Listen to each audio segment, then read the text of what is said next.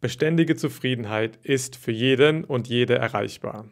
Dafür muss man auch nicht erst zum nächsten Buddha werden oder etwas ähnliches. Was aber hilft, ist zu verstehen, wie wir eigentlich zu den Gefühlen und zu den Wahrnehmungen kommen, die wir haben. Wie konstruieren wir unsere Realität? Wir wollen ja in einer Realität leben, in der wir immer zufrieden sind. Fangen wir an mit dem, was ganz außen stattfindet. Unsere Sinneswahrnehmungen. Wir haben sozusagen fünf Sensoren. Wir haben eine Art Kamera, unser, unsere Augen. Wir haben zwei Mikrofone, unsere Ohren. Wir haben einen Geschmackssensor, unsere Zunge. Wir können Geruch wahrnehmen, einen Geruchssensor, unsere Nase. Und dann habe ich noch einen fünften vergessen, genau, unsere Haut. Wir haben Drucksensoren. Diese sind jetzt alle über Nerven, also sozusagen über Kabel, verbunden mit einem zentralen Rechensystem, unserem Gehirn. Unser Gehirn ist aus, aufgebaut aus Neuronen, aus Nervenzellen, die man eben Neuronen nennt, nennt. Und diese Neuronen sind miteinander verbunden. Und welche Neuronen aktiv sind, das spielt eine große Rolle dabei, wie wir unsere Welt in diesem Moment wahrnehmen. Jetzt ist es so, dass unser Gehirn im ständigen Umbauprozess ist. Das nennt man auch Neuroplastizität. Also unser Gehirn bleibt nicht statik, statisch, sondern es werden immer neue Verknüpfungen geschaffen und abgebaut zwischen den verschiedenen Hirnzellen. Das ist auch der Mechanismus, der hinterm Lernen steht. Wenn wir etwas lernen, dann schaffen wir sozusagen viel stärkere Verknüpfungen zwischen bestimmten Teilen unseres Gehirns und das vereinfacht es uns dann auf bestimmte Art und Weise zu handeln, zum Beispiel. Jetzt gibt es ein Prinzip in der Neurowissenschaft. Das ist nicht ganz allgemeingültig, aber es ist sehr hilfreich, um zu verstehen, wie man beständig glücklich werden kann. Und dieses Prinzip heißt das HEPS-Prinzip. Da gibt es auch einen Spruch im Englischen zu, der heißt Neurons that fire together, wire together. Das übersetzt man in etwa so, Neuronen, die gemeinsam aktiviert werden, die verknüpfen sich. Jetzt haben wir also all diesen, all diesen sensorischen Input, der, in unseren, der aus fünf Kanälen, mindestens fünf Kanälen, die ganze Zeit in unserem Gehirn ankommt und verarbeitet werden muss. Darunter gibt es auch noch eine weitere Ebene. Und zwar die Ebene der Gefühle. Das ist ja die, auf die wir abzielen wollen. Wir wollen uns zufrieden fühlen, wir wollen glücklich, uns glücklich fühlen. Die Neuronen spielen dabei jetzt folgende Rolle. Wenn wir einen bestimmten Sinneseindruck. Nennen wir die Gesamtheit aller Sinneswahrnehmungen, aller Sinnessignale, ähm, die wir gleichzeitig bekommen, nennen wir das mal einen Sinneseindruck. Der ist auch schon gefiltert von unseren Neuronen, weil wir nehmen ja nicht immer gleichzeitig alles wahr. Jetzt zum Beispiel nehme ich ganz deutlich die Kamera wahr und weniger, was hier um mich herum passiert, so in meinem peripheren Sichtfeld. Aber das sind ja auch Signale, die reinkommen, die werden nur schon gefiltert. So ähnlich ist es wie mit den, mit den Klamotten, die ich trage. Die merke ich nicht, wenn ich mich nicht darauf konzentriere, aber die Drucksensoren auf meiner Haut, die senden ja. Das Gehirn filtert also schon. Dieser gefilterte ähm, Sinneseindruck, den nennen wir Sinneseindruck. Also wir haben einen Sinneseindruck und dazu haben wir noch eine weitere, eine, eine andere Ebene unseres Geistes und zwar die der Gefühle, wo wir Dinge erleben wie Freude, Liebe, Hoffnung, auch negative Dinge sind dabei. Aber bleiben wir heute mal bei den positiven. Diese ganzen Emotionen, die sind also auch Teil unseres Geistes und auch irgendwie Teil unserer neuronalen Aktivität, unserer synaptischen Aktivität. Wenn wir jetzt Sinneseindrücke wahrnehmen und gleichzeitig dabei etwas Positives empfinden, wie Liebe, wie Glück und ähnliches, dann verknüpfen sich die entsprechenden Neuronen und bilden eine Verbindung. Das heißt, wenn ich, wenn wir etwas wahrnehmen und uns dabei gut fühlen, dann speichern wir eine Erinnerung ab. A, dabei fühlen wir uns gut. Wenn jetzt derselbe Sinnesreiz wiederkommt, derselbe Sinneseindruck wiederkommt, dann ist eine hohe Wahrscheinlichkeit da, dass auch das gute Gefühl wiederkommt. Denn Neurons that hire together, äh, fire together, wire together. Also wir haben eine etwas stärkere Verbindung geschaffen und damit erhöhen wir die Wahrscheinlichkeit, dass die entsprechenden Neuronen, die das gute Gefühl verursacht haben, auch wieder aktiviert werden, wenn der gleiche Sinneseindruck entsteht. Oder wenn der gleiche Sinneseindruck durch unsere Sensoren in unserem Gehirn dann durch den Filter durch entsteht. Anders ausgedrückt, konditionieren wir uns ständig darauf, unsere Umwelt zu deuten. Wir erleben bestimmte Sinneseindrücke und geben dem eine emotionale Bedeutung. Diese Bedeutung, da ist der Schlüssel. Wir wollen erreichen, dass wir möglichst alle Sinneseindrücke, die wir haben, ständig damit, äh, ständig mit positiven Gefühlen assoziieren. Das geht manchmal einfacher. Stellen wir uns gutes Essen vor oder einen angenehmen Sonnenuntergang oder eine gute Zeit mit Freunden und so weiter, dann fühlen wir uns ganz automatisch schon ziemlich gut, einfach weil da noch weitere Aspekte unserer Existenz mit reinspielen, also einfach ähm, Anlagen, die wir als Menschen haben, wann welche Hormone ausgeschüttet werden und so weiter, also welche Situation welche Gefühle erzeugt. Das ist ja ein System, was letztendlich dazu führen soll, dass wir uns, dass das uns sagt, was gut für uns ist und was schlecht für uns ist. Dieses System ist aber halt fehleranfällig. Und zum Beispiel Zucker, das Essen von Zucker das signalisiert unserem Gehirn, oh, das ist was sehr Gutes. Und dann wird diese Erfahrung von diesem Geschmack mit dem Zucker assoziiert mit ähm, einem Glücklichsein-Gefühl, das aber nur sehr oberflächlich ist und vor allem auf lange Zeit auch falsch. Das macht Sinn, aus einer prähistorischen Perspektive, wo Zucker einfach eine extrem wertvolle und seltene Energiequelle war. Heute, wo wir Süßigkeiten in extremen Mengen einfach günstig kaufen können, ist dieses System sozusagen veraltet. Es suggeriert uns im Moment des Essens, wow, das ist eine wirklich tolle Erfahrung, davon will ich mehr. Das speichert das Gehirn ab. Was es aber nicht so einfach macht, das Gehirn, ist die Bauchschmerzen und die Krankheiten, die wir später vielleicht bekommen wegen dem vielen Zuckerkonsum, auch mit dem Akt des Essens zu verknüpfen. Denn wir stellen uns ja in dem Moment, wo wir unter Bauchschmerzen leiden oder unter irgendwas anderem, nicht den Geschmack von dem Zucker vor. Die Neuronen von diesem, von diesem Teil des Gehirns sind also in dem Moment nicht aktiv. Da wird also keine Verbindung hergestellt und es entsteht kein schlechtes Gefühl bei dem, was eigentlich negativ für uns ist. Was aber gleichzeitig entsteht, ist, wenn wir das, den Zucker essen, dann wird, werden die entsprechenden Hormone ausgeschüttet, die in unserer Erbanlage eben uns einfach sagen, das ist was Gutes, davon brauchen wir mehr. Es entsteht also ein positives Gefühl und das wird dann verknüpft mit dem Zuckeressen. Wir haben also ein System, was uns sagt, was gut für uns ist und was nicht so gut für uns ist und das empfinden, das, das ist im Prinzipiell so, dass wir ähm, das mit Freude und Leid oder mit ähm, Glücklichsein und Schmerz dann halt sehen können, okay, was uns glücklich macht, ist gut für uns und was schmerzhaft für uns ist, davon halten wir Abstand.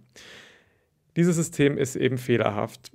Und eine weitere Ebene der Fehleranfälligkeit kommt auch durch eine falsche Deutung einfach, dass wir die Realität in dem Moment falsch konstruieren, weil wir auch nur einen Ausschnitt, eben nur einen Sinneseindruck und nicht den gesamten, die gesamten Signal ähm, verarbeiten, das gesamte Signal verarbeiten können. Wie kommen wir jetzt dazu, dass wir diese Fehler halt korrigieren können, dass wir dazu kommen, dass wir einerseits wirklich wahrnehmen, dass was gut für uns ist, dass wir das auch wirklich als das wahrnehmen, was gut für uns ist und dass wir schlechte Dinge als das wahrnehmen, was sie wirklich sind, schlecht. Dafür müssen wir uns von dafür müssen wir unsere Identifikation von diesen Erlebnissen lösen und einen Schritt zurücktreten. Wir müssen uns quasi dem Beobachter zuwenden, der all diese verschiedenen Erfahrungen miteinander verknüpft, unabhängig davon, ob sie im Gehirn gerade stattfinden oder nicht, der also das kontinuierliche Verständnis oder Bewusstsein darüber erschafft, dass wir eine zusammenhängende Erfahrung haben. Anders ausgedrückt, dass wir immer noch, dass wir eine Person sind, unabhängig von unseren Erfahrungen, die ja letztendlich eine Abfolge von verschiedenen Ereignissen bilden, aber hinter dieser Abfolge von Ereignissen steht dieses Gefühl, ich bin immer noch ich. Selbst nachdem ich aufgewacht bin, habe ich irgendwie, ich weiß nicht, sechs Stunden ähm, keine Erinnerung, kein Bewusstsein. Ich wache morgens trotzdem auf und habe das Wissen, ich bin immer noch dieselbe Person. Es gibt also eine Kontinuität. Und das Wesen, das diese Kontinuität erschafft oder die Fähigkeit, die diese Kontinuität erschafft, die nennen wir Bewusstsein oder können wir Bewusstsein nennen. Wenn wir uns dem Bewusstsein zuwenden und uns damit identifizieren, immer mehr damit identifizieren, dann sehen wir die Zusammenhänge leichter. Dann sehen wir den Zusammenhang zwischen dem Zucker und dem Schaden, den Bauchschmerzen und anderen Problemen, die der Zucker veranstaltet, eher als wenn wir uns mit den Erlebnissen selbst identifizieren. Wir lösen uns also von der Identifikation mit dem Rechenwerkzeug in unserem Kopf und ähm, richten unsere Identifikation immer weiter auf den Kontrolleur, auf den Operator, also auf denjenigen, der, den, der die Rechenmaschine in unserem Kopf bedient. Und das ist unser Bewusstsein oder auch unsere Seele. Wenn wir unsere Seele jetzt immer weiter trainieren, kann man sagen. Das ist, klingt vielleicht ein bisschen abwegig, aber man kann sein Bewusstsein trainieren, wie man einen Muskel trainiert. Und zwar, indem man sich immer bemüht, möglichst intensive und umfassende Erfahrungen wahrzunehmen. Das lernt man zum Beispiel in der Meditation, dass man einen Schritt zurücktritt, eine intensive Erfahrung zulässt, aber sie nicht anhaften lässt, sondern weiterziehen lässt und dann die nächste kommt und die nächste kommt, aber man selber ist immer noch da und unverändert, eigentlich völlig unverändert. Durch die Erlangung und Ausprägung dieser Fähigkeit des Bewusstseins können wir jetzt lernen, uns zu reprogrammieren, indem wir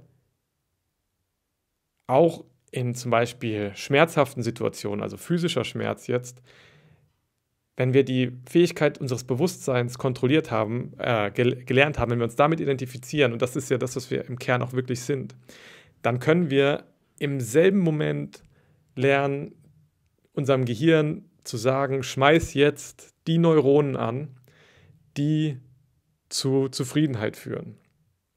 Dann ist da zwar der sensorische Input von Schmerz, aber da ist auch gleichzeitig Zufriedenheit. Der Schmerz ist also dann keine Bedrohung mehr, er ist eigentlich letztendlich nur noch ein Gefühl oder der ist eigentlich letztendlich was Neutrales, was da ist, also Gefühl im Sinne von Empfindung, Sensation, ja, eine Erregung der Nerven, so ähnlich wie wenn ich ganz neutral einen Stein sehe.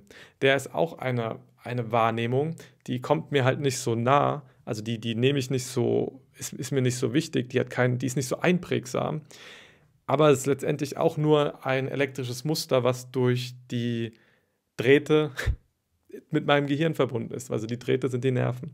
Und der, der Schmerz ist letztendlich auch so ein elektrisches Muster, was das Gehirn deutet. Es ist zu Recht ein Muster, was viel mehr Aufmerksamkeit bekommt als der Stein, denn es ist ja eine Bedrohung für meine physische Existenz. Wenn ich allerdings diese, ähm, diesen Schmerz, die Kontrolle über meinen Geist gebe, dann habe ich viel schlechtere Karten, diese, die Ursache des Schmerzes korrekt zu identifizieren und auch besonnen und ähm, ja, ruhig zu handeln und zu reagieren. Der Schmerz sagt mir, dass was nicht in Ordnung ist. Das nehme ich immer noch wahr. Aber ich leide nicht mehr. Wir leiden, wir müssen nicht mehr unter dem Schmerz leiden. Wir können trotzdem zufrieden bleiben, es wahrnehmen und sehen, oh, da ist mir jetzt, da ist jetzt was, wo ich handeln muss, um meine Zufriedenheit und vor allem meine, mein physisches Wohlergehen auch für die Zukunft zu sichern. So, zusammengefasst ist es also so, dass wir uns immer, das ist einfach die Grundart, wie unser Gehirn funktioniert, immer auf das konditionieren, was wir erleben. Erfahrungen, die wir gemacht haben, werden wahrscheinlicher, wenn wir solche Sachen wie Verdrängung und so mal weglassen, wo unser Bewusstsein auch wieder eigentlich ins Spiel kommt als aktiver Part, der eine gewisse Erfahrung total vermeiden will. Letztendlich konditionieren wir uns darauf, dass wir auf Grundlage unserer Erfahrungen, die wir so machen, unserer Sinneseindrücke, bestimmte ähm, Emotionen erleben. Und indem wir unser Bewusstsein trainieren und dieses trainierte, geschulte Bewusstsein dazu nutzen, uns darauf zu konditionieren, dass wir möglichst immer so getriggert werden, dass möglichst immer positive Emotionen ausgelöst werden, können wir wirklich beständig zufrieden sein. Das ist, bis wir dort sind, eine große Anstrengung, weil wir müssen ja wirklich arbeiten mit unserem Bewusstsein. Wir müssen wirklich präsent sein, uns konzentrieren und ähm, bestimmte Gedanken und Gefühle wirklich bewusst herbeiführen. Aber je mehr wir das machen, desto einfacher wird es und desto beständiger und permanenter wird es. Und irgendwann ist es dann so, und das ist dann wirklich schon ein sehr hoher Zustand, dass wirklich jeder Gedanke, jede Erfahrung, jeder Sinneseindruck nichts hervorruft außer Glückseligkeit. Dabei möchte ich nochmal betonen, dass es trotzdem so ist, dass man handlungsfähig und lebensfähig bleibt. Es ist also nicht eine Verneinung der Welt, es ist auch keine irrationale oder, oder ähm, ja, äh, fantastische Sache oder so, die einen weltfremd macht. Das habe ich gesucht, das Wort, weltfremd. Die einen weltfremd werden lässt. Nein, nein, das Gegenteil ist der Fall. Weil man dann eine wirkliche Präsenz hat, die einem hilft, die Situation möglichst allumfassend zu begutachten und zu bewerten, zu begreifen. Das gibt einem die Möglichkeit, wirklich ähm, noch viel präsenter zu sein und viel involvierter und aktiver und eigentlich lebensnäher zu leben. Man umarmt das Leben, man verneint es dadurch nicht. Und man wird Teil der, oder man nähert sich der echten Realität viel näher an, als es durch das reine ähm, Konzentrieren oder Identifizieren mit unseren Geisteszuständen der Fall wäre oder Fall sein kann. Das Schlüsselwort ist letztendlich Selbstkonditionierung durch Bewusstseinstraining, Bewusstseinserweiterung und da wiederum hilft die Meditation als Hauptwerkzeug, aber es gibt noch viele weitere Techniken, die wir als Yogis anwenden, um eben unserem Körper immer weiter beizubringen und auch unserem Geist immer weiter beizubringen, sich gezielt wohlzufühlen. Okay, so viel für heute. Ich hoffe, ihr habt was aus dem Video mitnehmen können und ich freue mich aufs nächste Mal. Macht's gut.